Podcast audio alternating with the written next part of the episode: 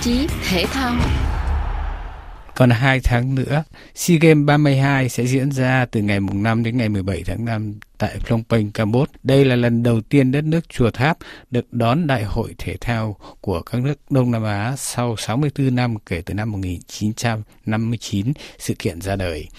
Là một cuộc so tài thể thao quan trọng của khu vực được người hâm mộ ngày càng quan tâm nhưng SEA Games vẫn chưa thoát được tiếng là hội làng. Ban đầu chỉ có 6 quốc gia tham dự, được tổ chức đều đặn 2 năm một lần. SEA Games giờ đã trở thành một cuộc so tài thể thao chính thức trong hệ thống Olympic được 11 thành viên trong Hiệp hội các quốc gia Đông Nam Á tham gia đều đặn. Trình độ thể thao ở SEA Games vẫn tiến bộ chậm bởi các quy định tổ chức thi đấu. SEA Games lần này, nước chủ nhà Campuchia dự kiến đề xuất 38 môn thể thao thi đấu với 608 bộ huy chương được trao. Đây là một con số kỷ lục vượt qua con số 530 bộ huy chương ở SEA Games 30 tổ chức tại Philippines. SEA Games đang ngày càng trở thành một sự kiện thể thao quan trọng được các nước trong khu vực quan tâm đầu tư. Để hiểu thêm về lịch sử, hình thành và phát triển của sự kiện, tham gia chương trình với chúng ta hôm nay chuyên gia thể thao Trần Văn Mui cho biết. Thực ra trong lịch sử giải thể thao của khu vực Đông Nam Á đó, thì từ năm 1959 thì nó chỉ có 6 nước đầu tiên coi như là 6 nước thành viên sáng lập đó, gồm có Lào, Mã Lai, Myanmar, rồi Singapore, Thái Lan và Việt Nam. Cho đến uh, năm cái lần sau, tức là lần tiếp theo đó thì mới có mặt uh, Campuchia, tức là năm 1961, tức là từ 6 nước thì tăng lên 7 nước. Sau đó đó thì cái giải này được tiến hành với cái tên gọi nó là SEA Games, cuộc thi đấu thể thao của khu vực uh, các bán đảo Đông Nam Á, tức là Peninsula đó Southeast Asian Games Peninsula Games. Đến uh, năm 75 thì vẫn còn mang tên là SEA Games từ năm 77 trở đi đó thì mới bắt đầu có sự tham gia của Brunei, Indonesia và Philippines tức là các cái đảo mà ở phía uh, bên ngoài. Có nghĩa là bắt đầu mới có các đảo. Và đến năm 2003 thì cái thành viên thứ 11 của Liên đoàn Thể thao Đông Nam Á là Timor Leste họ mới được gia nhập vào ừ. Liên đoàn Thể thao Đông Nam Á từ đó đến nay đó thì đến lần thứ 32 tổ chức tại Campuchia đó những cái nước mà tổ chức nhiều mà chúng ta tính là Thái Lan 6 lần, Mã Lai 6 lần, Indonesia 4 lần, Philippines 4 lần, Singapore 4 lần, Myanmar 3 lần, Việt Nam được hai lần, còn Brunei, Lào và thêm Campuchia lần này thì là mỗi nước tổ chức mới một lần đầu thôi. Từ cái SEA Games cho đến SEA Games trong 64 năm chỉ có một lần mà chúng ta nói là năm 63 là do biến động chính trị không có được tổ chức thì còn cứ liên tục hai năm một lần. Đại hội của thể thao khu vực thì nó phát triển bắt đầu từ 12 môn với lại 6 nước ban đầu nó phát triển dần dần lên thậm chí là ở Philippines năm 2019 là tổ chức đến 56 môn nhưng mà phần lớn là tổ chức chừng trên à, 40 môn số vận động viên ban đầu thì của sáu nước thì khoảng có chừng 518 vận động viên là tranh 12 môn thôi. Thì đến ừ. nay con số vận động viên nó đã lên trên 5 ngàn. Và cái kỷ lục ở tại Jakarta đó thì là họ tổ chức đến 5.965 vận động viên.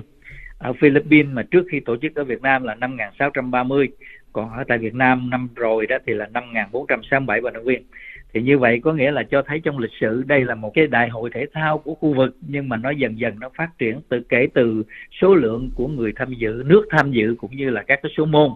Và phải nói là nó cũng có một cái vai trò rất quan trọng. Các nước ở khu vực Đông Nam Á đó, thì thực ra về vấn đề chính trị cũng như vấn dân số hay là tôn giáo nó cũng có những cái đặc thù khác nhau. Dân số thì cũng có những cái nước rất là đông, thí dụ như Indonesia hay là Việt Nam này, dân rất là đông. Có những cái nước thì là những cái đảo đó, thì chỉ có vài trăm ngàn dân thôi cho nên à, cái sự phát triển nó không đồng đều do vậy cho nên là cái chuyện mà có tổ chức cái đại hội thể thao thì nó cũng mang cái ý nghĩa rất là lớn để giúp cho cái chuyện mà hiểu biết cũng như là gần gũi nhau và dùng cái thể thao nó là cái cầu nối trong cái việc đối ngoại giao lưu với nhau về mặt lịch sử mà nói thì SEA Games có cái ý nghĩa và có cái vai trò cũng à, rất là lớn đối với lại cái khu vực Đông Nam Á.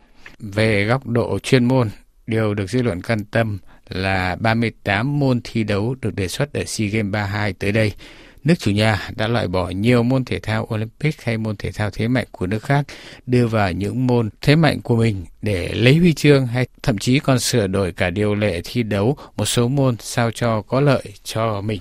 Vì thế mà gần như mặc định đã là nước chủ nhà thì dẫn đầu. Điều này đã thành tiền lệ khiến cho thể thao khu vực phát triển chậm kém chuyên nghiệp và SEA Games có xu hướng thành hội làng. Chuyên gia Trần Văn Mui phân tích tiếp.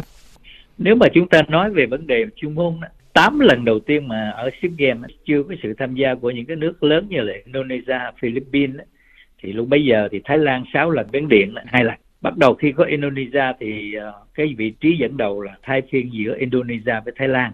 Cái điều đó cũng dễ hiểu là bởi vì đây là những cái nước mà họ có những cái môn thể thao mà nó phát triển mạnh thậm chí họ có những cái môn đạt được cái trình độ thế giới nữa do đó cho nên cái việc mà gọi là họ dẫn đầu ở trong khu vực Đông Nam Á thì cũng bình thường. Nhưng mà từ sau năm 2000 đó ờ, các nước ở khu vực Đông Nam Á bắt đầu có những cái sự đầu điểm lại thì thấy là bắt đầu từ sau năm 2000 thì thí dụ như là khi Mã Lai tổ chức năm 2001 thì họ đứng đầu. Việt Nam tổ chức năm 2003 thì Việt Nam đứng đầu. Philippines tổ chức năm 2005 thì Philippines đứng đầu. Thái Lan tổ chức năm 2007 thì Thái Lan đứng đầu.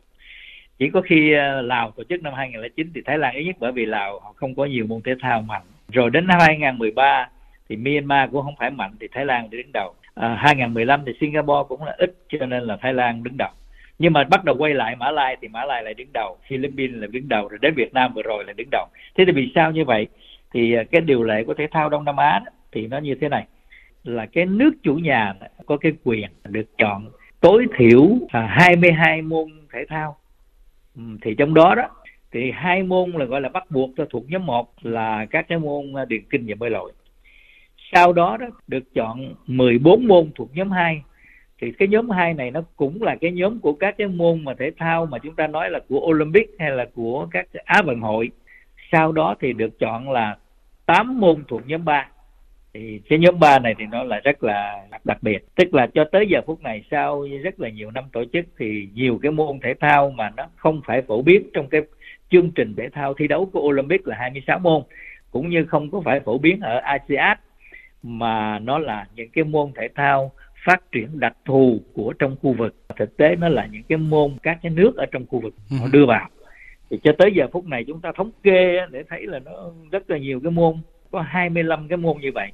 Thì nói tóm lại tức là cái quy định là, là, là nước chủ nhà là cái người được đưa ra. Nếu những cái nước chủ nhà họ mạnh thí dụ nằm trong cái top 3 thường xuyên như là Thái Lan, hay là Indonesia, hay là Mã Lai, hay là Việt Nam. Mấy cái nước này thì có khi cái lấy cái CC Game đó để chuẩn bị cho ASEAN và chuẩn bị cho Olympic. Những cái nước mà nó yếu hơn hoặc là khi mà họ đăng cai thì cái điều lệ cho phép họ như vậy, cho nên họ tìm cách để mà chọn những cái nội dung nào mà nó có lợi. Tức là phải tạo được cái ưu thế cho mình. Ví dụ bây giờ nói như Campuchia lần đầu tiên tổ chức mà tốn 200 triệu.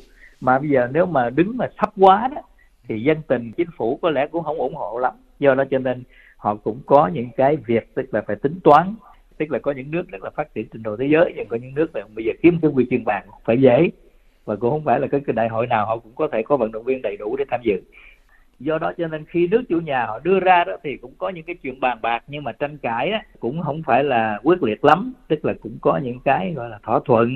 Thôi thì nếu mà anh muốn đưa cái này vào thì tôi cũng, anh cũng nên để cho tôi thêm cái kia. Đại khái như thế, tức là khoảng độ chừng à, hơn 20 năm nay đó, cái thể thao Đông Nam Á nó có một cái đặc thù là nước chủ nhà thường có những cái tự tính toán để mình có lợi thế. Và nếu mà mình muốn có lợi thế thì mình cũng phải tìm cách, tức là bớt đi những cái anh mà mạnh. Thành ra chỗ này nó cũng là một cái vấn đề đặc thù của khu vực Đông Nam Á ở Campuchia sắp tới đó thì lại là đưa ra những cái quy định nó cũng rất vô lý. Ví dụ như là trong kỳ này đó các cái môn võ thì nó có rất là nhiều cái nội dung à, để thi đấu. Thì bây giờ họ lại quy định là chỉ có nước chủ nhà thì mới là môn gì cũng có thể đưa đầy đủ lực lượng. Còn tất cả các nước còn lại chỉ được phép tham gia từ 70 đến 75 phần trăm vận động viên cái số lượng á chứ không có không có đi ra. Thì cái đó là một cái quy định kỳ quá à, nhưng mà rồi làm thế nào thì bây giờ có lẽ là cái cuộc họp tới đây đó thì mới giải quyết vấn đề đó. Rồi lại đưa vào những cái môn mà nó rất là lạ. Tôi lấy thí dụ như là trong cờ thì có cái môn nó gọi là môn úc cha, cha trang gì đó. Thì cái môn cờ này nó chỉ chơi bên campuchia thôi còn mấy nước khác đâu biết nó là gì. Nhưng mà cũng có sáu cái quy chương. Thì rõ ràng một cái kỳ tổ chức mà lực lượng vận động viên của các nước người ta chuẩn bị để có thể năm tới nữa đó là tham gia Olympic rồi mà bây giờ những một vài cái nội dung của Olympic mà không có trong này, thì nó cũng hơi dở. Chương trình thể thao của chúng tôi hôm nay xin tạm dừng tại đây. Hẹn gặp lại quý vị trong chương trình tuần tới.